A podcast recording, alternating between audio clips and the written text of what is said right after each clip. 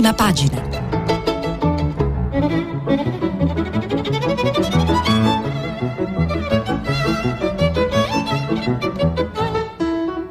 Questa settimana i giornali sono letti e commentati da Angela Azzaro, vice direttrice del quotidiano Il Riformista. Per intervenire telefonate al numero verde 800 050 333. Sms e WhatsApp anche vocali al numero 335 56 34 296. Buongiorno a tutte le ascoltatrici, a tutti gli ascoltatori di Radio 3, eh, trasmettiamo dagli studi RAI eh, di Via Asiago a Roma. Eh, anche oggi eh, le notizie ci riportano oh, al tema della Green Pass e eh, alle conseguenze politiche di, di, decisioni che riguardano la vita di tutti noi e poi ancora all'ambiente, un tema che ha una dimensione non più locale ma eh, globale, e la giustizia. Uh, iniziamo subito dalle prime pagine mh, mm, dei quotidiani. Um, Corriere della Sera, uh, il titolo principale è Sì al Green Pass, ecco tutte le regole. Voto alla Camera, ma nella Lega 51 assenti. Salvini, c'è libertà, qualcuno è a disagio, buona fortuna l'occhiello, la carta verde diventa obbligatoria anche per i deputati. Ora parola al Senato. Draghi, 45 milioni di vaccini ai paesi poveri. L'editoriale le vere libertà e i falsi miti di Goffredo Buccini e al centro pagino l'arresto a Parigi. Lo zio di Saman tradito da un neo era senza documenti riconosciuto, riconosciuto durante un controllo e poi il caffè di Massimo Gramellini, elogio del cinghiale. Questi cinghiali che in, tante città in questi giorni vediamo anche sui filmati che eh, girano sui social, eh, sono protagonisti anche loro delle prime pagine dei quotidiani. Repubblica. L'apertura è Green Pass, Lega a pezzi. Eh, metà dei parlamentari diserta il voto. Salvini, libertà di scelta e sulle comunali va lo scontro con, con Forza Italia. Draghi all'ONU, fermiamo le diseguaglianze l'Italia donerà 45 milioni di vaccini per i paesi poveri. Contro il Covid agli anziani terza dose, dose assieme all'antinfluenzale. L'editoriale di Vittorio Lingiardi, Quel fantasma in famiglia, i figli dei Novax. E poi gli aumenti di gas ed, ed elettricità, l'intervento del governo per frenare il caro bollette. Anche qui si parla dell'arresto dello zio di Saman, uh, Saman lo zio arrestato a Parigi, l'ha uccisa lui. Le idee, eh, sempre su Repubblica, uh, clima, come salvarsi per altri, per altri 40 anni di Stefano Mancuso e poi al centro pagina una foto oh, con oh, l'accusa rubato dai talebani l'oro di Alessandro Magno, Kabul, il tesoro scomparso. E arriviamo così alla stampa. Eh, che apre invece con l'intervista a Tridico, intervista al presidente dell'Inps, subito il salario minimo esonero contributivo alle mamme che rientrano dalla maternità. Quindi il, il presidente dell'Inps lancia una, un tema molto importante, eh, se riusciamo leggeremo sicuramente l'intervista. E poi eh, i, gli editoriali eh, di Giovanni Orsina, La sbandata del Carroccio e un focus sulla sinistra.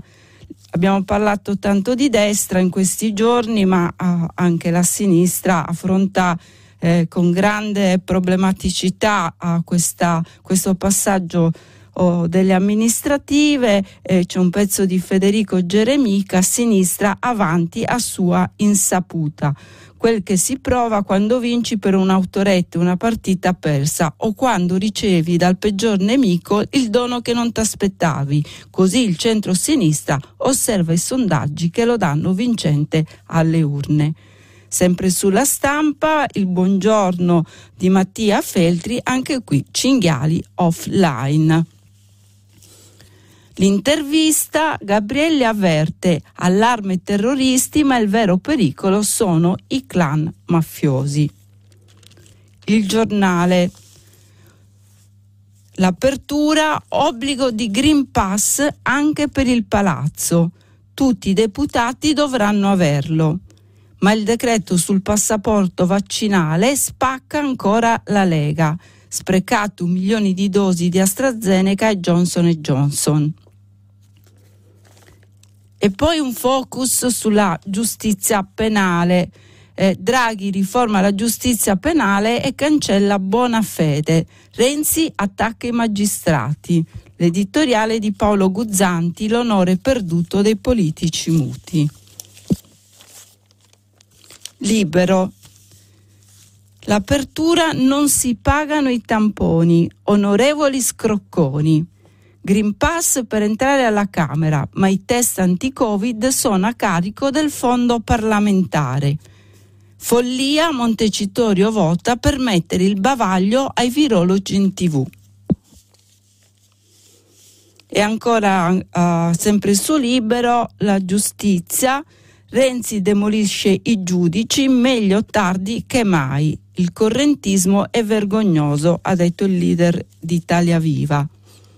E poi ancora la Lega, la Lega si ricompatta sulla casa, guai a riformare il catasto. Salvini, governatori e mille sindaci avvisano Draghi. Leggiamo per capire, è un articolo di Sandro Iacometti, correnti di sensi no pass, a far tornare granitico il carroccio ci pensano le tasse di fronte allo spettro di una nuova patrimoniale che si continua ad aleggiare pericolosamente sui tetti del Ministero delle Economie di Palazzo Chigi, la Lega ritrova la sua compattezza. Quindi una lettura diversa da quella di molti altri eh, quotidiani. Il riformista apre su Renzi furioso, magistrati asserviti alle correnti. Ora basta, lo showdown al Senato. E poi i guai di Salvini la chiamano Lega, ma è un po' slegata. Un altro articolo, sempre sul riformista uh, di Fausto Bertinotti, editorialista del quotidiano, che dice difesa europea, se invece parlassimo di pace scenario internazionale e futuro dell'Europa. Il manifesto, l'apertura, la scuola è secondaria. La denuncia di cittadinanza attiva, 16.909 aule insicure e invivibili, oltre la metà sono nelle superiori e quasi il 60% degli istituti non è a norma. L'emergenza è stata creata dalla politica, è la conseguenza diretta dei tagli imposti dalla legge Tremonti-Gelmini 2008-2010. E poi Evergrande, salvataggio last minute. l'azienda cinese onorerà circa 36 milioni di dollari di coupon onshore, borse positive. Tra gli editoriali segnalo o quello di Guido Viale, come prepararsi alla conversione ecologica. E poi l'intervista um, sulla giustizia ad Albamonte, CSM a rischio, fare presto. Il foglio, eh, il titolo principale, quello del direttore Cerasa, una sveglia alle imprese, lavorare sulla produttività combattere il piccolo uguale bello e sostituire finalmente la politica della lagna con la politica dei salari. E poi um, un articolo editoriale di Giuliano Ferrara dedicato a Conte. Non avrà la voce da Frank Sinatra del CAV, ma Conte gira le piazze italiane da rockstar, alla faccia nostra, elite colta e arrogante. Quindi un titolo che si preannuncia molto polemico da parte di eh, Ferrara. Sul messaggero le amministrative eh, il titolo è Sprint finale, il confronto Calenda, Gualtieri, Michetti e Raggi, la corsa al Campidoglio passa dal messaggero. I programmi, la visione che serve per il rilancio di Roma, un articolo di Massimo Martinelli. Quindi focus chiaramente da parte del messaggero sulle amministrative eh, romane. Poi eh, bollette c'è il bonus salva famiglie, arriva il blocco delle cartelle Covid. Oggi in Consiglio dei Ministri pacchetto di aiuti da 3, da 3 eh, miliardi e mezzo. Arriva il bonus salva famiglie sulle bollette per scongiurare l'impatto degli aumenti dovuti a rincari dell'energia tornerà l'indennità per le quarantene, fondo INPS da 900 milioni e si va verso una nuova sospensione delle cartelle esattoriali. Il fatto quotidiano, euro regalo, vaccini, Big Pharma incassa 30, 31 miliardi in più. È l'accusa, eh, è il titolo centrale del fatto quotidiano profitti nascosti, ecco come abbiamo strapagato Pfizer e Moderna. Le, per, le peripezie delle ONG per avere i conti dall'Europa. E poi uh, un, l'editoriale di Marco Travaglio, La uh, voce del padrone, e un focus sulla trattativa Stato-mafia di cui oggi si attende la sentenza. Eh, oggi eh, il Fatto Quotidiano annuncia anche di compiere 12 anni ehm, e quindi anche da parte nostra i migliori auguri al giornale Il Fatto Quotidiano. La verità fa un titolo un po' simile, polemico sulle politiche eh, antipandemia, arriva il bavaglio di Stato sul Covid e poi dicono che non c'è la dittatura sanitaria, l'occhiello. Ordine giorno, un ordine del giorno impegna il governo che approva ad attivarsi perché in tv, alla radio e sui giornali parlino solo medici autorizzati dalle strutture da cui dipendono, pubbliche o private. In pratica, potere di censura a speranza. Si arrabbia pure Galli, grottesco.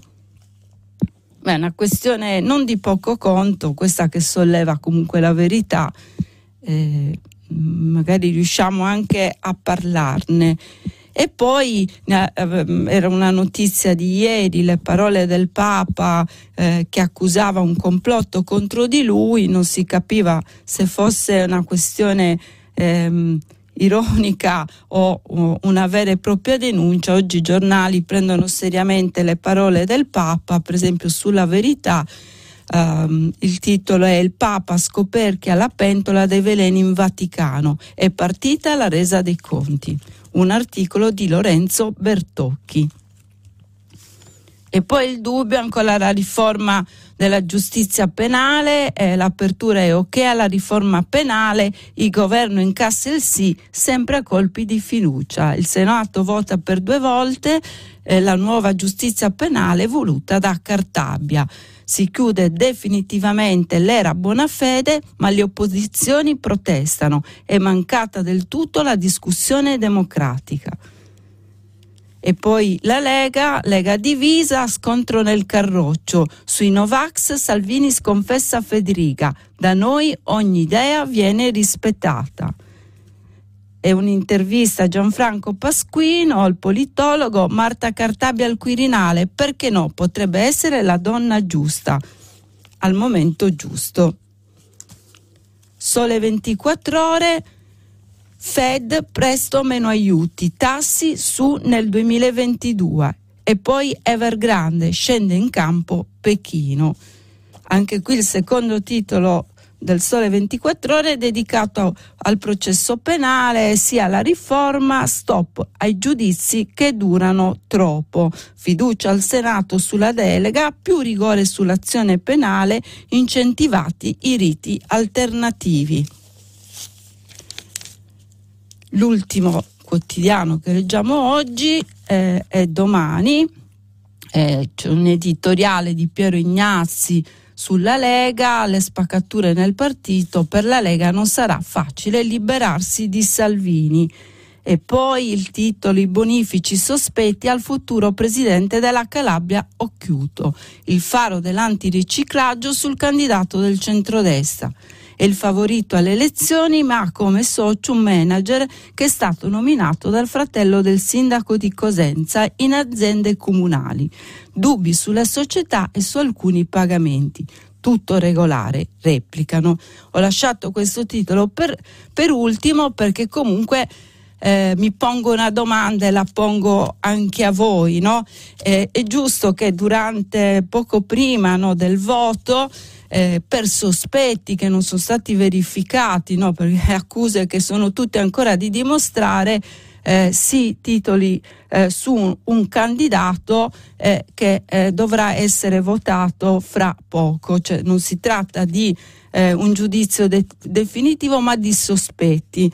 Ehm, io credo che, eh, questo è il mio parere, ma lo chiedo anche voi, che la presunzione eh, di non colpevolezza, come scritto nella uh, Carta Costituzionale, valga anche per noi giornalisti, non solamente nelle aule giudiziarie. Quindi mi chiedo se a pochi giorni dal voto è giusto fare un titolo co- così, eh, senza tra l'altro dare eh, davvero la possibilità di replica perché non è con una frase che si eh, dà la possibilità di replica quando si fa un titolo che insinua una uh, responsabilità così importante nei confronti di un politico. Quindi è una domanda che eh, mi pongo, che vi pongo, eh, eh, che attiene sia al tema della giustizia che al tema del modo di fare informazione, cioè la responsabilità di noi giornalisti nel dare le notizie eh,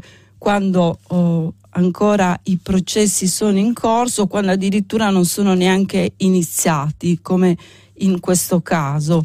Eh, e proprio sul tema giustizia, eh, mh, oggi ci sarà il sì definitivo al Senato eh, la, la, per la legge sulla riforma uh, penale, è stato un tema di, di grande scontro eh, in passato, eh, oggi sembra che questa uh, questo scontro sia rientrato, ma è chiaro che i nodi eh, sono tutti lì e sono, eh, ci parlano di una questione fondamentale anche nel rapporto fra giustizia e politica, cioè stiamo parlando del rapporto fra i diversi poteri dello Stato. E, eh, andiamo a leggere cosa è successo proprio ieri al Senato con un articolo di Carlo Bertini eh, sulla stampa. Il titolo La giustizia agita la maggioranza ma passa la riforma. Il sommario arriva alla fiducia in Senato con 50 assenti, tra cui Salvini, il accuse di Renzi contro i giustizialisti, 5S nel mirino. La riforma della giustizia penale ottiene la fiducia in Senato. Oggi sarà legge dello Stato dopo il voto finale. È uno dei cardini per avere i fondi del PNR dall'Europa che vuole processi più veloci, ma nessuno dei partiti della maggioranza la sente davvero propria. Al punto che una cinquantina disertano la chiamata alle armi del Premier in aula. Dicono i funzionari che vivono nel palazzo che tutti in Parlamento, anche i leader dei partiti, hanno un timore reverenziale quasi fisico di Mario Draghi. Nessuno si azzarda a contrariarlo, ma queste assenze in Senato, pur giustificate quella di Matteo Salvini in tour elettorale, sommate a quelle dei leghisti alla Camera sul Green Pass, restituiscono un segnale di insofferenza non solo al merito dei provvedimenti, ma anche alle richieste di fiducia quasi quotidiane. Certo che il tema fosse quello più divisivo, ovvero la giustizia, non è cosa indifferente La riforma, frutto di un compromesso, è imposta dal governo, dicono i senatori. Al dare il via alle danze, Matteo Renzi con accusa la magistratura e al vizio di subalternità che schiaccia la politica. La correntocrazia dei PM è come la partitocrazia del 91, dice l'ex premier che parla di disastro del potere giudiziario, di una guerra tra giudici che dà atto a Di Maio di aver detto parole chiare sull'uso barbaro della giustizia negli anni passati. E conclude Renzi, c'è un problema gigantesco dei magistrati rinchiusi dal potere delle correnti, un oggettivo malfunzionamento della magistratura. Gli dà ragione solo Giacomo Caliendo di Forza Italia ma è un tutti contro tutti. I grillini fanno finta di non aver sentito, ma schiumano di rabbia. Il PD con la Rossomando lo attacca. Ben pochi politici non hanno invocato processi di piazza, c'è giustizialismo e impunità. Lo stesso fa Pietro Grasso di Leu, che invita Renzi a firmare la sua legge di riforma del CSM ed è lo stesso ex giudice dell'antimafia a ricordare il merito della riforma Cartabia, fatta per accelerare processi e diminuirne il numero senza depotenziare le garanzie difensive. Si, ampli, si amplia il numero di reati procedibili su querela, si introduce l'obbligo di uso delle modalità digitali e si ampliano pene detentive brevi che aiutano a evitare sovraffollamenti ma è la nuova disciplina della prescrizione il cardine della riforma, quello più controverso che stabilisce lo stop dei processi dopo due anni in appello e un anno in Cassazione con proroghe in caso di complessità del procedimento e per terrorismo, banda armata, mafia, violenza sessuale e reati contro la pubblica amministrazione. Sono i punti rivendicati dai grellini che con virulenza difendono l'impianto della riforma Bonafede. Ringrazio la Cartabia, dice Arnoldo, Arnaldo Lomuti, sotto lo sguardo occhiuto del capogruppo Ettore Licheri alle sue spalle per aver mantenuto l'impianto sulla prescrizione ideato da Bonafede per, per il primo grado di giudizio. E qui partono i primi bu. Noi abbiamo ottenuto sei anni in più per reati di mafia. Lo Stato non può dire a chi attende giustizia che è suonato il gong fischi degli alleati. Fa male, lo so, fa male, dibatte lui. Insomma, una ridda di colpi tra alleati virtuali nelle dichiarazioni di voto ad un provvedimento dello stesso governo di cui fanno parte. I, i numeri parlano da soli. Fiducia sul primo articolo 208 voti, sul secondo articolo 200 sì, pochi considerano le decine di assenze della maggioranza, ormai fisiologiche. Oggi si vedrà quanti leghisti mancheranno sulla fiducia al Green Pass. Temi poi sono collegati, no? dicevamo, abbiamo visto anche sul Green Pass come eh, su qualsiasi eh, riforma di questo governo eh, ci sia poi sempre uno scontro fra alleati, fra posizioni diverse. Io penso che eh, è importante discutere, no? anche quando poi si prendono delle decisioni comuni, la, la discussione di per sé non è eh, sbagliata, è importante eh, dialogare, è importante anche sco- il conflitto, non, non, considero sbagliato il fatto che anche dentro la maggioranza si discuta, come spesso invece alcuni opinionisti eh, stigmatizzano. Eh, però è vero che spesso più che di una discussione eh, si tratta um, di uno scontro fine a se stesso e quindi a quel punto l'immagine del governo e della maggioranza viene sicuramente lesa, cioè non, non è un, un, un, bello spettacolo. E sempre sulla giustizia c'è l'apertura del riformista ehm, con un uh, articolo di Paolo Guzzanti che in prima pagina dice Matteo Renzi è intervenuto ieri in Senato e ha pronunciato un discorso sui problemi della giustizia che risulta una, una vera e propria frustata alla magistratura e alle sue strutture dirigenti. Il discorso del capo di Italia Viva è stato più che una requisitoria, è stato un avviso di sfratto Fra un anno il Parlamento deve eleggere i suoi membri laici del CSM e stavolta, ha detto Renzi, faremo un lavoro secondo istruzioni per strappare il potere alle correnti e impedire l'abuso di potere dei magistrati. Approvata la legge Cartabia, tutto deve essere rifatto da capo in magistratura. L'impressione è che quel che l'Europa comanda, Matteo, va e fa Adesso dobbiamo fare 40 riforme in poco tempo e quella della magistratura è considerata vitale, anche se la legge Cartabia è un buon inizio, ma l'Europa non basta e all'Europa allora, presumiamo, batti pugni e, ba- e Matteo il suo evangelista. L'Europa disse per favore ci buttate fuori quelli. Pronti, zac e zac, missione compiuta. Adesso si passa alla magistratura. Ha detto Renzi, la vera separazione da fare, quella più urgente, non è la separazione delle carriere tra PM e giudice, è la separazione tra correnti e magistrati. Eh, va restituita al magistrato l'indipendenza che non ha perché l'ha ceduta alla corrente. Inaccettabile che oggi chi riceve un avviso di garanzia la prima cosa che chiede è a quale corrente sia iscritto il PM, perché sa che il problema è quello. Sentiamo però un parere opposto eh, rispetto alla, sia alla riforma in generale al tema della giustizia che eh, all'intervista che troviamo sul manifesto uh, ad Albamonte, Eugenio Albamonte. Il titolo, il CSM è a rischio, senza la nuova legge partirà delegittimato. L'allarme di Albamonte, segretario di area che va a congresso, la priorità era quella, manca poco alle prossime elezioni. Eugenio Albamonte, sostituto procuratore a Roma, è il segretario di Area Democratica per la Giustizia, nato otto anni fa come cartello elettorale tra, cor- tra la corrente di sinistra della magistratura, magistratura democratica e i verdi di Movimento per la Giustizia. Da domani a domenica Area tiene il suo congresso a Cagliari. Albamonte si ripresenta per un secondo mandato da segretario.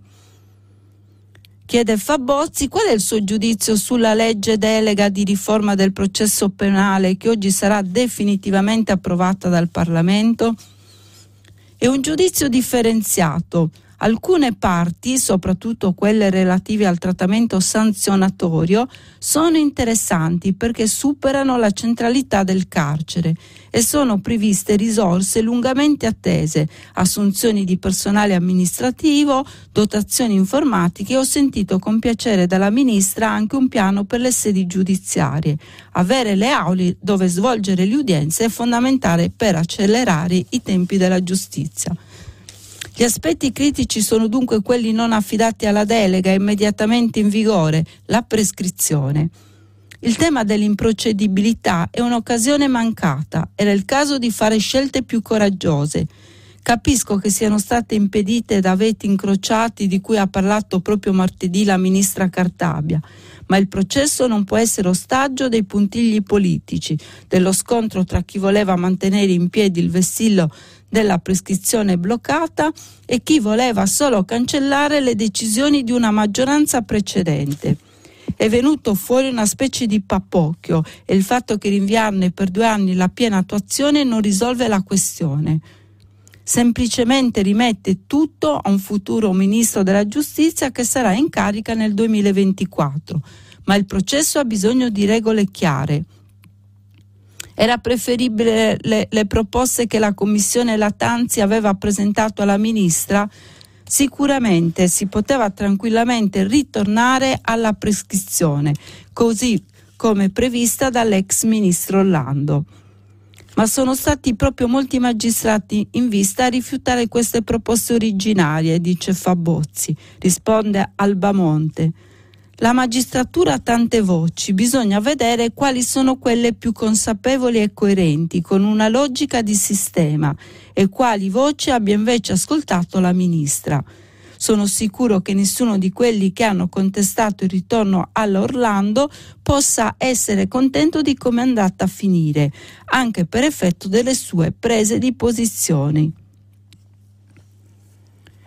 Andiamo al CSM, dopo la, la, riforma della procedura penale arriverà quella della procedura civile e in fondo la riforma del CSM.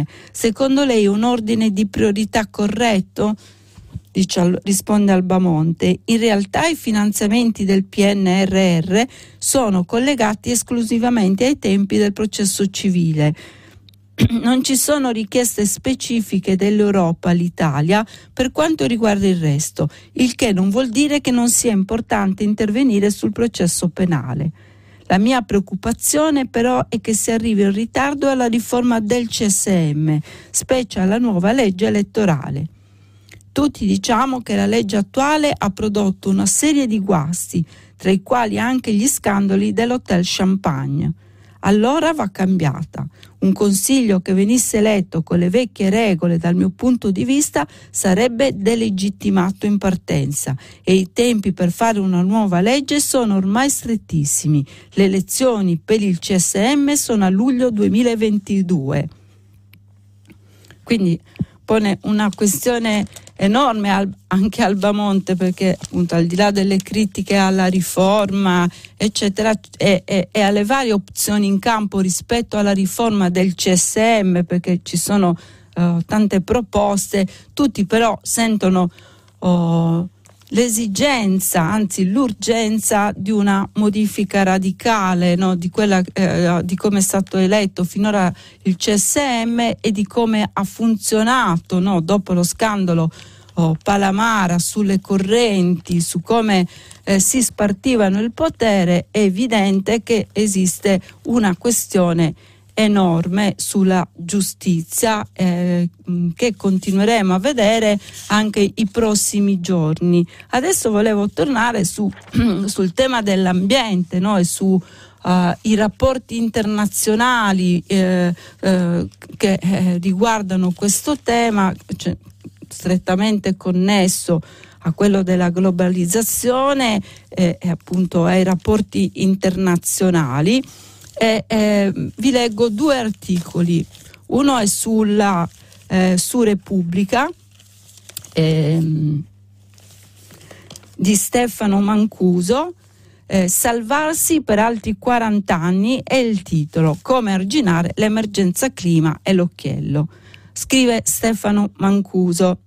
Sono passate solo poche ore dall'accorato grido di allarme di Mario Draghi sullo stato degli accordi di Parigi sul clima, che Antonio Guterres dichiara siamo sull'orlo dell'abisso. Poche settimane fa, subito dopo la pubblicazione del sesto report dell'IPCC sul riscaldamento globale, sempre Gutierrez aveva detto è un codice rosso per l'umanità. Se non fosse per il suo ruolo e per la serietà del problema di cui tratta, si sarebbe tentati di etichettare entrambe le dichiarazioni come le esternazioni di un incurabile catastrofista.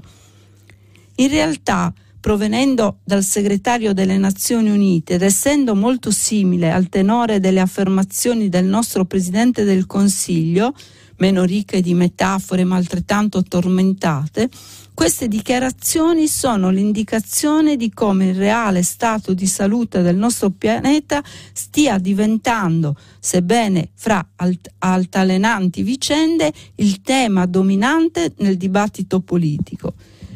È l'unica nota positiva per il resto, il ritardo con il quale avviene questa conversione e i decenni trascorsi in vano, trattando indagini, modelli e rigorosi studi scientifici come se si trattasse soltanto di opinioni discutibili, sono un imperdonabile errore per il quale speriamo di non dover pagare un prezzo troppo alto. Ma da cosa dipende l'urgenza che si legge nelle ultime dichiarazioni di Draghi e Gutierrez? Dal fatto che nulla di quello che abbiamo fatto proposto finora per limitare le emissioni di CO2 e contrastare quindi il riscaldamento globale ha avuto alcun effetto visibile. Ma come mai tutto ciò eh, che si è tentato fino ad oggi si è dimostrato così inefficace? credo si possa ricondurre a due case concomitanti. La prima è considerare la transizione ecologica come una opportunità economica. Non si fa altro che parlarne, le grandi opportunità economiche legate alla transizione ecologica. Non soltanto da noi in Italia. L'idea che rimediare al disastro ambientale sia un'occasione di crescita economica a me sembra irragionevole. Non ci vedo molta differenza con l'idea che le guerre siano una miniera di opportunità. I danni implicano spese, non guadagni. Finché non saremo pronti a pagare, non a guadagnare per rimediare ai danni che abbiamo prodotto, la CO2, che non si occupa di economia, continuerà a crescere nell'atmosfera. L'altro motivo è più immediato. Ogni soluzione proposta per risolvere il problema del riscaldamento globale punta alla diminuzione delle emissioni di CO2, non alla diminuzione della sua concentrazione nell'atmosfera. C'è una bella differenza. Da una parte la riduzione delle emissioni limita il flusso di nuova CO2, dall'altra la riduzione della concentrazione dovrebbe puntare a ridurne la quantità totale nell'atmosfera. Eppure la soluzione per diminuire la concentrazione di CO2 esiste ed è semplice, piantare alberi. Non pochi, ne dovremo piantare mille miliardi ma non è davvero un'impresa impossibile. I costi sarebbero irrilevanti rispetto ai benefici e ci permetterebbero di vedere qualcosa che al momento possiamo soltanto sognare, la, la diminuzione della quantità totale di CO2 nell'atmosfera. Non è una soluzione definitiva, sia chiaro. Si tratta della mascherina da indossare in attesa di scoprire il vaccino, ma intanto guadagneremo 40-50 anni di tempo ed è proprio il tempo che manca a preoccupare Draghi e Gutierrez. Un allarme molto accorato eh, da parte di Mancuso sulla, eh, sulla, sulla, Repubblica e adesso invece veniamo al riformista con un articolo di Fausto Bertinotti che incrocia questi temi. Eh, ma uh, ne mette a fuoco uno in particolare che è quello, uh, il tema dell'esercito che avevamo visto anche ieri con uh, Galli della Loggia sul uh, Corriere della Sera. Galli della Loggia, ricordo, aveva posto la questione sì di una difesa europea, però la uh, considerava subalterna alla costruzione dell'Europa politica che secondo lui manca. Eh, Fausto Bertilotti, ed- editorialista del Riformista, invece pone una questione ancora eh, più radicale. Andiamo a leggere, eh, il titolo è Ma quale esercito all'Europa, all'Europa, eh, ma quale esercito all'Europa serve una forza di pace? il ritiro dell'Afghanistan e il nuovo ordine mondiale e il, l'occhiello. Scrive Bertinotti, tutto è ormai terribilmente instabile. La fine dell'insensata guerra americana in Afghanistan non ne costituisce una delle cause, ma una delle conseguenze. Il presidente Mao avrebbe detto il disordine è totale, dubito che avrebbe ancora aggiunto che la situazione è eccellente. La crisi ecologica è diventata esplosiva. Il sesto rapporto dell'ITCC delle Nazioni Unite sui cambiamenti climatici è implacabile e suona la campana dell'ultimo giorno. Ma in realtà per chi suona la campana? Per chi la può e la sa sentire. A impedirne l'ascolto c'è proprio il modello di sviluppo che nessuna classe dirigente europea pensa di mettere realmente in discussione i costi della necessaria riconversione, che solo una radicale riforma sociale renderebbe sopportabili, proprio realtà, nelle realtà più dolenti costituisce un problema nel problema. Solo un pigro e poco intelligente riflesso condizionato ha portato tanta politica europea a pensare di coprire un vuoto con lo stesso materiale che ne ha provocato la perdita. Se gli USA se ne vanno dall'Afghanistan con il loro esercito e con, i, e con, i loro alleati, vuol dire che è in atto il suo disimpegno militare da teatri che l'avevano vista protagonista. Riempire questo vuoto con un esercito europeo nella stessa cornice euroatlantica è semplicemente insensato. Per avanzare questa proposta si avanza l'ipotesi secondo la quale USA e Cina saranno impegnate in una nuova guerra fredda. È quasi incredibile questo impasto di conservatorismo e di lettura della storia come se essa andasse solo all'indietro. L'Europa delle traduzioni, la chiamata Etienne Balibar, sarebbe una nuova via, una via diversa, la cui riconoscibilità nel mondo e al suo interno la farebbe protagonista del dialogo tra i popoli, tra le civiltà, le religioni, le etnie e la protagonista di una nuova costruzione tra popolo e istituzioni. Ma allora la levatrice di tutto ciò non può essere l'esercito europeo. A ricalcare il quadro irre- eh, in crisi che abbiamo oggi sotto gli occhi, ma invece il suo contrario, la pace. Se vuoi pensare a una forza europea capace di diventare, anche attraverso le difficoltà terribili e le sconfitte inevitabili che, che, puoi immaginare, una nuova protagonista del mondo, devi essere all'altezza dell'ambizione. Solo diventando il portavoce di pace, solo di pace, l'Europa può, può provarci. Verrebbe da dire lasciate perdere l'esercito di cui sappiamo già tutto, sia esso nazionale o sovranazionale, e proviamo invece a concepire e a costruire una forza di pace europea. L'Europa è ancora senza Costituzione, potrebbe provvisoriamente prendere in prestito ai fini di questa operazione l'articolo 11 della nostra Costituzione. Si, tra- si tratterebbe soltanto di sostituire l'Italia con l'Europa. L'Europa ripudia la guerra come strumento di offesa alla libertà degli altri popoli e come mezzo di risoluzione delle controversie internazionali. La nascita di una forza di pace al posto dell'esercito aprirebbe una quantità gigantesca di problemi, a partire dall'incredibilità che può suscitare alle difficoltà politiche di un'Europa incapace di decidere, ma varrebbe anche per le scelte perdenti dell'esercito europeo, alle difficoltà di progettare un'organizzazione così complessa. Tante difficoltà, ma almeno questa proposta avrebbe già la sua capitale, il luogo della sua sede europea, Assisi.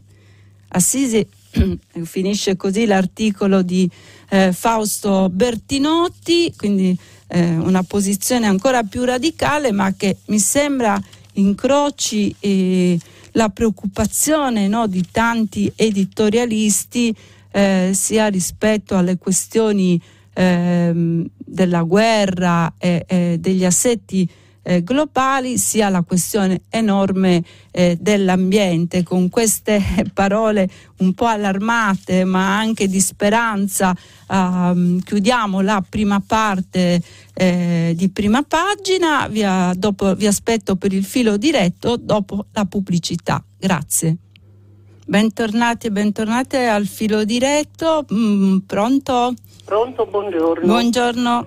Sono Maria Giordani, chiamo da Osmate Velate, provincia di Monza e Brianza. Sono rimasta molto colpita da un intervento di uno studente che ha fatto con un senso civico profondo, eccezionale. Il vaccino reitera le due dosi, ma non riesce ad avere il Green Pass per poter frequentare l'università. Sem- io sono una persona di 83 anni sono grata a questi mille che si sono sottoposti con questo alto senso civico a questa sperimentazione da volontari e non riescono ad avere il Green Pass le persone che probabilmente dovranno lavorare, studiare, svolgere le loro attività. Io faccio un appello al Presidente della Repubblica, al Presidente Draghi e al Ministro Speranza. Acceleriamo, facciamo nel più breve tempo possibile il Green Pass mentre si discute, si fa polemica su chi ce l'ha, chi non lo vuole, chi è Novax. Proprio un appello di una persona che è grata a questo manipolo di volontari che però vengono ignorati di fronte al fatto che hanno fatto una cosa anche per noi anziani. Eh, ah, giu- giusto l'appello, eh, però ricordiamoci che il tema è, è complessissimo, cioè, mh, sono tante le persone che vengono coinvolte nella vaccinazione, eh, quindi è una cosa che riguarda tutti gli italiani, tutte le italiane, ci sono degli intoppi, giusto risolverli, è giusto appellarsi perché le questioni vengano risolte, ma eh, eh, insomma, mh, mm, è, è, anche una situazione di, eh, nuova, di passaggio e speriamo che eh, tutti presto oh, possiamo svolgere le nostre attività nel miglior modo possibile, quindi è giusto anche raccontare eh, i casi delle persone che incontrano difficoltà ad avere il Green Pass oppure essendosi vaccinati oppure per altre difficoltà, però eh, eh, non dimentichiamoci il grande sforzo che stiamo facendo tutti e, e che eh, ci porterà sicuramente a, a, una situazione migliore. Pronto? Pronto, buongiorno. Buongiorno. Sono Carlo, chiamo da Piacenza.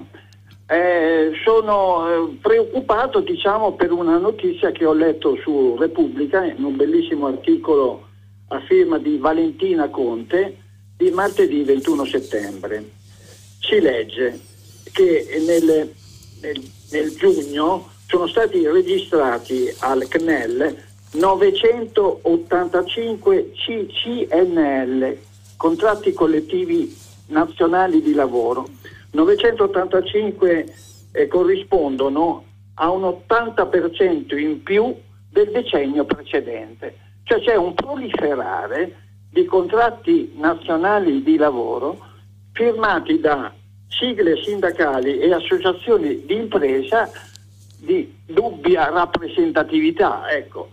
Quindi la, l'osservazione, volevo un suo commento su questo, l'osservazione per esempio che fa un economista dell'Ocse, Andrea Garnero, è questa. Lui dice un quarto dei contratti copre meno di 100 persone ciascuno metà dei contratti meno di mille. Ci sono contratti firmati da 6-7 sigle che impattano su una o due persone, più firmatari che lavoratori. Questo proliferare non è dinamismo, piuttosto indice di deterioramento e abusi, con l'obiettivo spesso esplicito di fissare condizioni di ribasso, specie sui salari. Ora io dico, dopo tutte le legislazioni sul lavoro che sono state fatte, il famoso Job Act, come è possibile arrivare a una situazione di questo? Chiedo un suo commento. Mm. Intanto la ringrazio eh, perché il tema del lavoro mm, a me sta particolarmente a cuore e lei poi ha, ha messo a fuoco non solo il tema del lavoro e dei diritti dei, dei, lavoratori attraverso i contratti di lavoro, ma anche il ruolo del sindacato, quindi della rappresentanza del mondo del lavoro. E, e quello che ha descritto lei è esattamente la conseguenza di un mondo che si è parcellizzato, di una uh, crisi profonda da una parte dei diritti dei lavoratori e delle lavoratrici e dall'altra di una crisi della rappresentanza. Quando noi in questi giorni insieme, eh, in questo percorso che stiamo facendo oh, attraverso le notizie quotidiane, proviamo anche a a tratteggiare quella che è la crisi no, delle di- istituzioni eh, della democrazia rappresentativa, eh, parliamo anche del sindacato, che chiara, l'abbiamo visto con Alitalia, adesso lei lo, lo solleva questa questione attraverso i contratti, è una crisi profonda di, di, delle istituzioni eh, novecentesche, quindi di quelle che erano le istituzioni della democrazia rappresentativa, eh, che hanno conseguenze molto gravose poi per, su, per, sulla vita delle persone, no? sulla loro vita in questo caso eh, lavorativa. Quindi la questione eh, attiene non solo appunto al contratto, ma in generale al, al mondo del lavoro. Pronto? Buongiorno, sono Buong... Roberto, sto parlando da Cagliari. Buongiorno. Ascolti, io volevo intervenire per alcuni aspetti della riforma che è stata approvata in Senato, sì. eh, in particolare su quello che prevede eh, la facoltà del Parlamento di indicare eh, le priorità in sostanza, per, eh, cioè il tipo di reati da, da perseguire. Eh, eh, e trovo che questa non sia una cosa giusta perché intanto la vedo un po' come un'invasione di, di campo perché sappiamo che ce l'hanno sempre insegnato dalle superiori e alle università eh, che il faro è, è la Costituzione. È un'invasione di campo perché è come se domani il Parlamento decidesse di dire che ne so ai medici chi deve essere curato o ai professori che cosa devono insegnare. Quindi è una cosa eh, non buona. D'altro canto è necessario sicuramente eh, prevedere alcuni correttivi che ci sono, ma questo non va nella direzione giusta. E volevo sapere lei cosa ne pensa, grazie. Mm, giustamente lei parlava dell'equilibrio nel rapporto fra i poteri dello Stato, no? mi sembra che la sua preoccupazione è questa, però è vero che eh, noi abbiamo un grande problema oggi nel, rispetto al lavoro delle procure che è l'obbligatorietà dell'azione penale e quindi una, una forte discrezionalità uh, da parte del eh, pubblico ministero che eh, eh, ha delle conseguenze molto gravi rispetto a a, alle inchieste che vengono fatte, soprattutto ai rapporti fra i magistrati, quello che abbiamo visto prima col caso Palamara, poi con anche eh, in qualche modo eh, con la vicenda Amara, no? perché lo, lo, scontro fra procure, dossier, il dossier ehm, sulla loggia Ungheria che, ehm, era in, che appunto era stato bloccato dal capo della procura di Milano e quindi eh, poi queste carte che finiscono oh, nelle mani di Davigo che, eh, e non dovevano oh, oh, finirci. Quindi adesso, una, sono, adesso ho perso il numero delle procure che indagano sulle altre procure. Non è un giallo, è, è, sono fatti di cronaca. Quindi noi abbiamo un problema rispetto all'obbligatorietà dell'azione penale, a chi eh, decide come di fare le inchieste e quindi è chiaro che su questa materia anche così controversa però bisogna fare chiarezza. Eh, pronto? Pronto, buongiorno. buongiorno. Eh, mi chiamo Norberto, chiamo da Varallo e volevo porre la questione grave, gravissima secondo me, eh, secondo noi anche diciamo sono impegnato in un movimento per la pace per esempio, la Cristi Italia, ecco, eh, dello svuotamento dell'ONU, del suo declino che sembra irreversibile del fatto che questo configura un disastro globale perché noi stiamo soffocando una creatura che ha avuto un prezzo altissimo. L'abbiamo creata dopo la seconda guerra mondiale, abbiamo tentato con questa struttura, con questa carta, con questa organizzazione di eh, togliere la guerra dalla strumentazione della politica, insomma dalla, dalla sovranità che ha sempre avuto e invece la vediamo tornare prepotentemente perché questo ONU ne abbiamo fatto uno straccio che uno, ognuno usa come vuole, il luogo dove fanno la passerella i, i, capi di Stato per dirsene alcune, gli uni sovente contro gli altri, il segretario generale parla ma nessuno l'ascolta, il Consiglio di sicurezza emana risoluzioni ma eh, che, che se ne importa, cominciare se mi permette da Israele che non è poca cosa in questo mondo.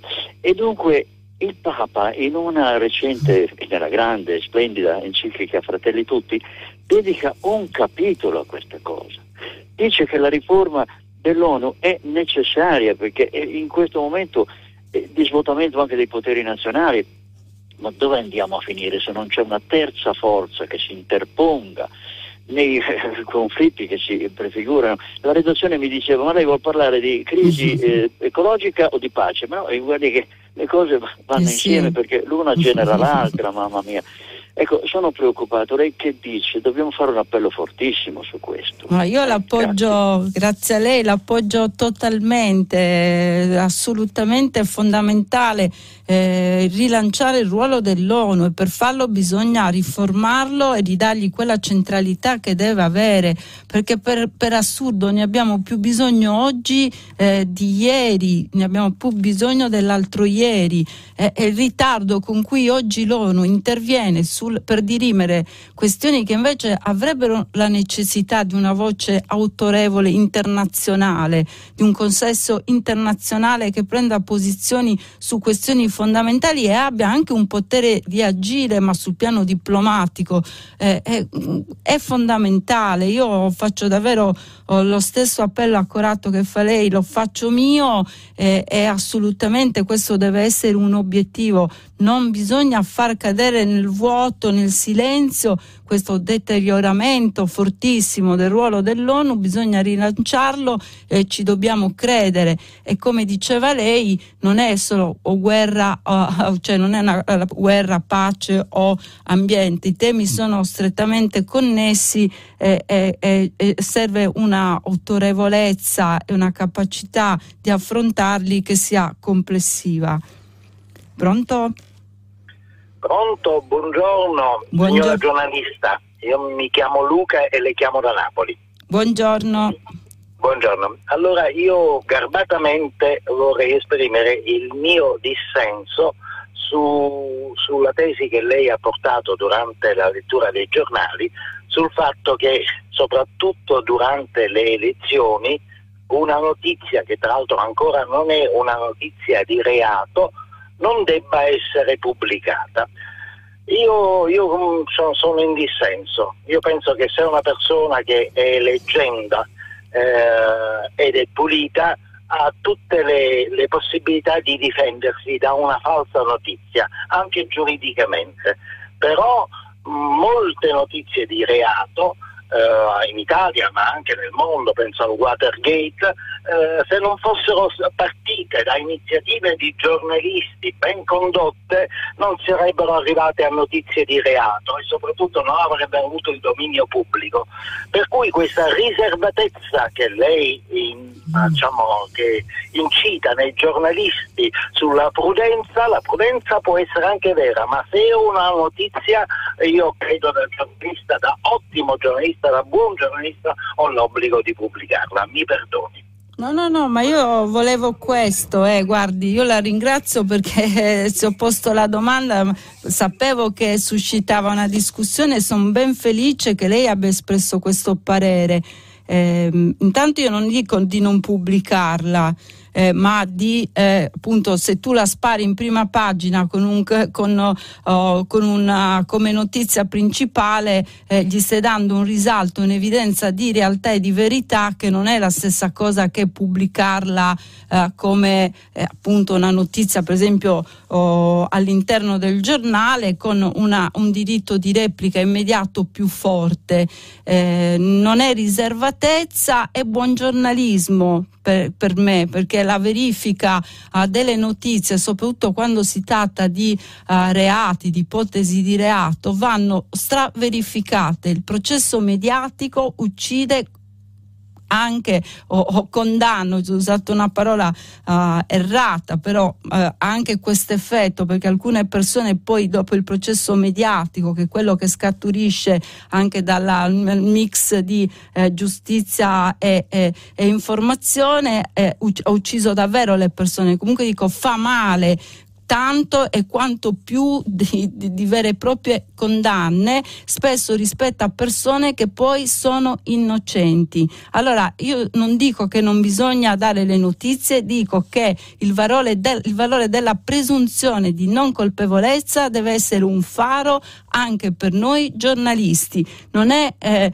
per forza uh, uh, dando notizia di, eh, eh, a, a ipotesi di reato che si fa buon giornalismo. Il buon giornalismo civismo e anche contempora- contemperare eh, quelli che sono i valori costituzionali e che sono quelli appunto anche di eh, non, non dare per spacciato una persona fino alla sentenza definitiva, per esempio, o comunque raccontare con equilibrio notizie che possono poi non rivelarsi eh, vere. Quindi è importante non, non dare le notizie, non ho detto questo, ma l'equilibrio, l'attenzione e la cura con cui queste queste notizie vengono date perché dietro ci sono delle persone. In questo caso poi eh, stiamo parlando anche chiaramente del rapporto, eh, cioè stiamo parlando anche di una campagna elettorale, quindi se tu senza essere sicura che c'è stato quel reato dici che quella persona ha commesso un reato, chiaramente la stai gravemente danneggiando.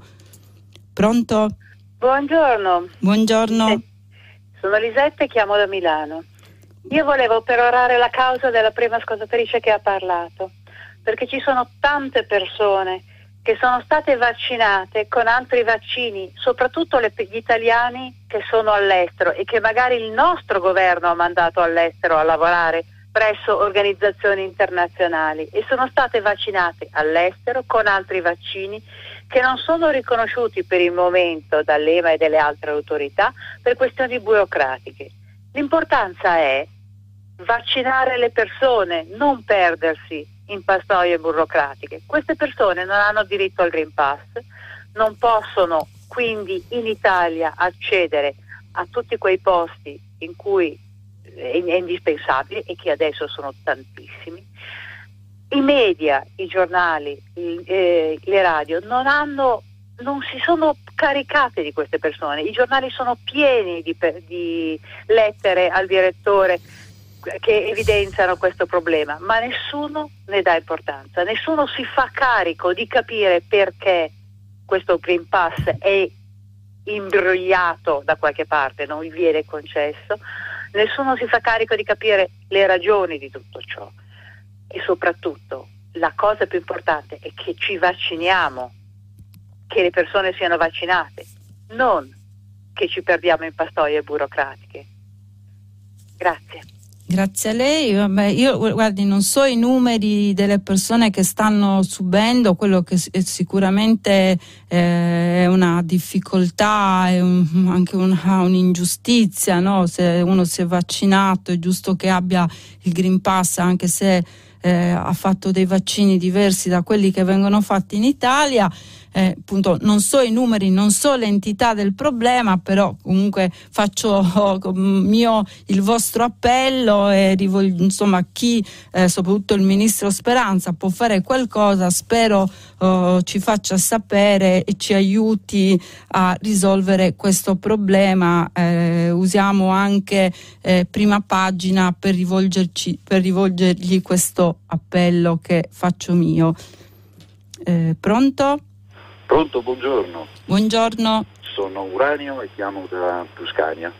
Eh, trovo che il, il, fenomeno, diciamo così, dei cinghiali in città viene trattato in maniera molto folcloristica e però irresponsabile, perché mm. i cinghiali non sono solo dei begli animali e non sono totalmente innocui. In particolare le femmine, quando hanno eh, la prole, sono molto aggressive è una femmina di cinghiale che attacca un uomo, immaginiamo un bambino poi, e può creare dei problemi molto grossi. E direi forse è bene che si affronti il problema non, eh, in maniera un po' più, eh, più seria, più responsabile, prima che ci scappi un incidente grave.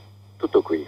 Oh, grazie, no, io con pieno tempismo mentre lei chiedeva giustamente serietà mi, eh, ho sorriso oh, perché comunque è vero che l'immagine eh, che vediamo anche sui social, anche eh, quello che viene scritto sui giornali tende a ironizzare no, su queste eh, questi animali che ormai abitano le nostre città, in, a Roma in particolare, ma eh, comunque arrivano eh, immagini anche da, da, da, altre capitali, cioè grandi città a, a italiane, quindi è chiaro che c'è un problema eh, eh, serio no? che lei pone perché comunque soprattutto oh, quando, questi, eh, quando i cinghiali si trovano davanti alle scuole no? alle scuole elementari davanti a dove ci sono dei eh, bambini e bambine molto piccoli è, è, un problema è un problema serio ed è un problema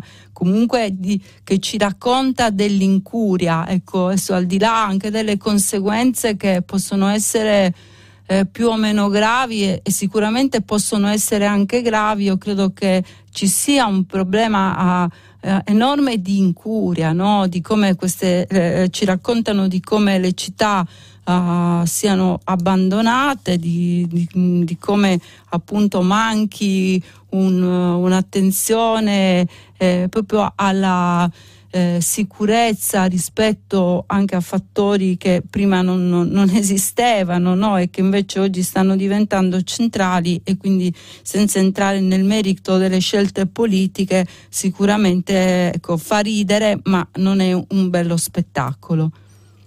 Pronto? Pronto? Buongiorno. Buongiorno. Eh, mi chiamo Olimpia e telefono dalla Spezia. Volevo commentare l'articolo di Stefano Mancuso e dare completamente il mio appoggio a questo grande scienziato.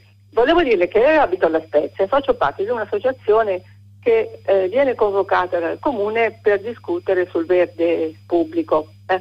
Però in tutti questi anni in cui noi lavoriamo, perché sono un po' di anni, eh, sono stati più gli alberi che sono stati tagliati che quelli mm. che sono stati messi. Allora, noi tutte le volte cerchiamo di salvare anche un albero che magari ha 70 anni, prima di tagliarlo state attenti, eccetera, eccetera, anche perché l'albero di 70 anni dà più, cioè assorbe più CO2 che non un albero diciamo messo nuovo. Eh. Mi pare che in Italia non ci sia questa cultura del salvare e salvare quello che si può salvare. Mi pare che ci sia invece la cultura diciamo, di tagliare il più possibile. Eh. Volevo sapere cosa ne eh, pensa sì. lei sì. eh, e questo vale anche per il mondo, non soltanto per l'Italia. Certo. Eh. No, a parte che io aggiungo il tagliare eh, più che piantarli vengono tagliati, ricordiamo eh, il problema terribile degli incendi no? che in Italia sono particolarmente drammatici, tragici. Quest'estate eh, sono andati in fumo veramente tantissimi, troppi alberi e quindi eh, piantarli no? è una, eh, un obiettivo, cioè intanto salvarli Intanto appunto a proposito di incuria, eh, preoccuparci che non vadano a fuoco, preoccuparci che non vengano tagliati, preoccuparci anche nelle città che il verde sia rispettato e quindi politiche adeguate a queste sfide no? che sembrano um, di secondaria importanza, invece Stefano Mancuso ci ha appena, spie- ci ha appena spiegato che sono oh, fondamentali. E sono fondamentali, come ricordava lui, non perché eh, eh, ci fanno guadagnare, non perché sono... Oh, ehm, servono dal punto di vista economico, sono fondamentali perché ne va della vita del pianeta. Io credo che finché non si chiarisce questo punto, cioè che stiamo parlando di questo, della salvezza del pianeta, Draghi ha detto che eh, la crisi ambientale è, è pari alla pandemia, cioè siamo, quindi un, un, un, un, grido di allarme fortissimo detto poi da un presidente del Consiglio sempre molto pacato, molto misurato, quindi eh, a, a, risuona ancora, ancora più forte. Ecco, è il momento delle scelte politiche, che sono delle scelte che devono essere fatte non sulla base del ritorno economico, ma del un ritorno più importante che è quello della salvaguardia della vita uh, sul pianeta. Quindi credo che ehm, appunto l'articolo di Mancuso è interessantissimo perché ci spiega come è la, è la, la cosa che forse eh, che se consideriamo meno importante invece la più importante, piantare alberi, piantarli e come diceva lei, preservarli e, e, come ho aggiunto io anche far sì che non ci siano più questi incendi devastanti che purtroppo ogni estate, soprattutto in Italia, ehm, sono, ci, ci, hanno offerto de, de, de, degli spettacoli veramente eh, drammatici. Eh, pronto? Eh, pronto, buongiorno. Sono, buongiorno. Sono Lucio Pezza di Roma. Salve Lucio. Buongiorno, mi riferivo all'articolo che lei ha citato di Bertinotti, sì. in cui si parla, si auspica un esercito di pace. Mi chiedevo se Bertinotti ha precisato un po' meglio che cosa intende per esercito di pace, quali sono i ruoli, come dovrebbe agire, perché altrimenti somiglia un po' troppo alle forze di pace di cui abbiamo già eh, avuto esperienza. Se non si precisa in che cosa, di cosa voglia parlare, resta uno slogan che è facile da acchiappare entusiasmi e l'immaginazione, ma è vuoto sostanzialmente. Le chiedo a lei se ha precisato un po' meglio, lei ha capito un po' meglio cos'è questo esercito di pace. Ma io penso, sì, lo, leggo, non fa riferimento a, mm, a dei ruoli precisi, ecco, non è, non è che entra nel dettaglio Oh, ma non è una provocazione, ecco, non è una mm, semplice provocazione che ribalta quello che ormai è diventato un tormentone, no? la difesa europea, difesa europea, difesa europea, eh, che si dà un po' per scontato ormai che bisogna per forza raggiungere questo obiettivo. Lui dice un'altra cosa, diamo centralità eh, alla, alla, all'Europa come Costituzione, eh, come, eh, come, ruolo politico, cioè lui eh, ribalta, Bertinotti ribalta il punto di vista dicendo noi dobbiamo dare grande centralità all'Europa come consesso politico, quindi una centralità diplomatica, una centralità uh, rispetto alle grandi questioni come l'ambiente, le migrazioni. Eh, appunto i rapporti internazionali. Quindi rilancia il ruolo dell'Europa in tal senso e, e, e da quel punto di vista diventa forza di pace in maniera inevitabile, anche perché, eh, dice sempre Bertinotti, laddove è stato mandato l'esercito come eh, gli Stati Uniti e, e, gli altri paesi tramite la Nato oh, in Afghanistan, si è rivelata una strategia fallimentare. Oggi l'Afghanistan ritorna a, a, a come era, anzi forse peggio oh, rispetto a vent'anni fa eh, e quindi cioè, quella strategia si è rivelata fallimentare. Eh, l'abbiamo appena ah, visto, l'abbiamo appena misurato, non si tratta di eh, perseguire la stessa strada che ci ha portato a questo punto, dobbiamo trovare una strada diversa. Quindi ehm, sicuramente cambiare di prospettiva e dare grande centralità a, alla politica europea e come diceva all'altro ascoltatore eh, rilancio dell'ONU. Questo l'aggiungo io perché mi sembra eh, che quella riflessione fosse perfetta rispetto a quello che diceva Bertinotti, però sì, se lei mi chiede se aveva strutturato in maniera dettagliata eh, questa, il ruolo del, di questa forza di pace europea, questo no, no, ma non era quello l'obiettivo e non, non spetta neanche a Bertinotti farlo. Pronto? Eh, buongiorno, sono Gianfranco da Roma. Buongiorno. Io volevo avere un'informazione se la firma digitale vale anche per i referendum comunali e vorrei ricordare una cosa, a Roma qualche anno fa, credo 4-5 anni fa, sono stati riformati i referendum comunali. Credo che sia stato, se mi ricordo bene, eh, abolito il quorum del 50% più 1 in seguito a una sentenza dopo il referendum sull'ATAC promosso dai radicali e fare anche un auspicio a tutti i candidati al Comune di Roma, al di là delle promesse elettorali, farò questo, farò quello, che i cittadini vengano chiamati a consultazione su scelte importanti e magari anche su possibilità di eh, opzioni diverse, le faccio un esempio eh, classico, e che ne so, volete più cura sul ferro e sulle piste ciclabili e meno sul trasporto su gomma o quant'altro, eh, cioè, e, e, chiaramente dare la possibilità pure a, a organizzazioni dei cittadini, comitati dei cittadini, chiaramente magari con la firma digitale di eh, chiedere a chi viene eletto non solo una delega ogni cinque anni, ma anche una verifica di quello che è il mandato popolare dei cittadini. Bene, no, guardi, la firma digitale varrà sicuramente anche per i referendum eh, locali, cioè, eh, quindi da quel punto di vista fa- faciliterà molto anche le consultazioni eh, di questo carattere, però eh, dobbiamo stare attenti, secondo me eh, non è che su tutto dobbiamo chiedere un referendum, no? dobbiamo anche essere in grado di, eh, di, io sono una sostenitrice di questi referendum, a prescindere anche dal merito, così dico che sono una grande prova di democrazia eh, mm, sono, e, e, soprattutto esprimono un grande bisogno di partecipazione che lascia stupiti me per prima perché non pensavo eh, che ci fosse ancora questa voglia di eh, far parte della vita pubblica, no? dopo anni di populismo che secondo me paradossalmente avevano allontanato le persone dalla voglia di partecipare, c'è questa domanda fortissima uh, di democrazia, di partecipazione, eh, c'è una grande voglia di orientare anche la politica verso un cambiamento delle riforme profonde che attengono alla vita delle persone, perché di questo stiamo parlando.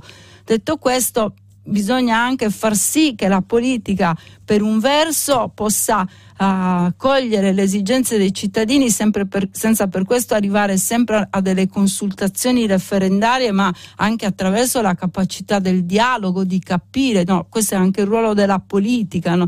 in più la politica spesso dovrebbe anche avere il ruolo di, eh, anche dissentendo da quello che è l'opinione pubblica, ma di orientare, di guardare in avanti. Non sempre le decisioni che ha preso la politica erano ben viste, però poi si sono rivelate lungimiranti. Quindi è il gioco molto complesso ma fondamentale della democrazia anche tra partecipazione e consenso, però anche capacità della politica di costruire eh, un futuro um, anche andando contro quella che è l'opinione pubblica del momento. Quindi ecco, con la sua domanda lei ha esattamente eh, ritagliato, pur parlando di questioni locali, eh, una dimensione che, eh, che è nazionale, che, eh, che è assolutamente eh, molto più alta e che riguarda la vita democratica, cioè gioco, come funziona il gioco democratico del Paese.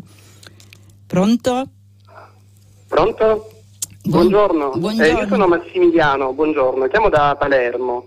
Mi ricollego un po' anche alla cosa che lei ora ha ben eh, rappresentato, capacità politica, progettualità e, e, capacità di costruire un futuro.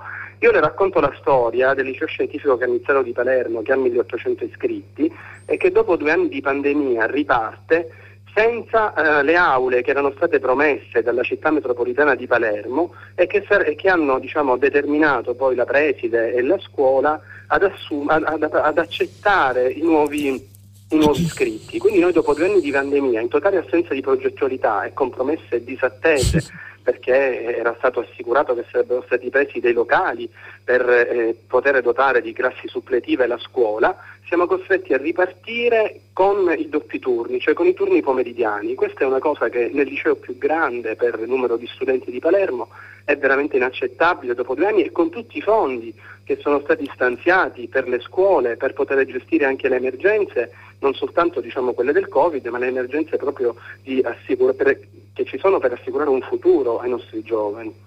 Questo è tutto, grazie mille. no, grazie, grazie, a lei perché eh, purtroppo questa è, è, una storia che non riguarda solo uh, Palermo, non riguarda solo una regione, ma in tante eh, città si, racconta, si, raccontano mm, vicende simili ed è gravissimo. Allora noi non dobbiamo dimenticare che la pandemia, la questione della pandemia comunque trova una scuola che era già comunque molto oh, disastrata, che era una scuola che già aveva delle difficoltà dal punto di vista strutturale molto molto complesse eh, e quindi eh, è giusto porre la questione eh, perché la ripartenza non può esserci senza uh, questa, eh, le, le, le, cose proprio basilari come le aule. Ehm, pronto?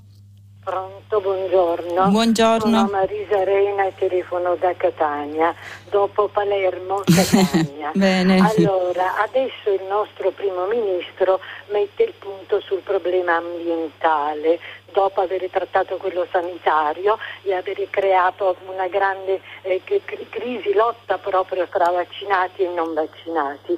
Adesso il problema ambientale. Sappiamo che la più grossa emissione di metano avviene grazie agli allevamenti intensivi. Allora ogni giorno ci inondate di tabelle con morti, contagiati, guariti e compagnia discorrendo per quanto riguarda la pandemia. Possiamo avere l'elenco ogni giorno degli animali che vengono trucidati negli allevamenti intensivi?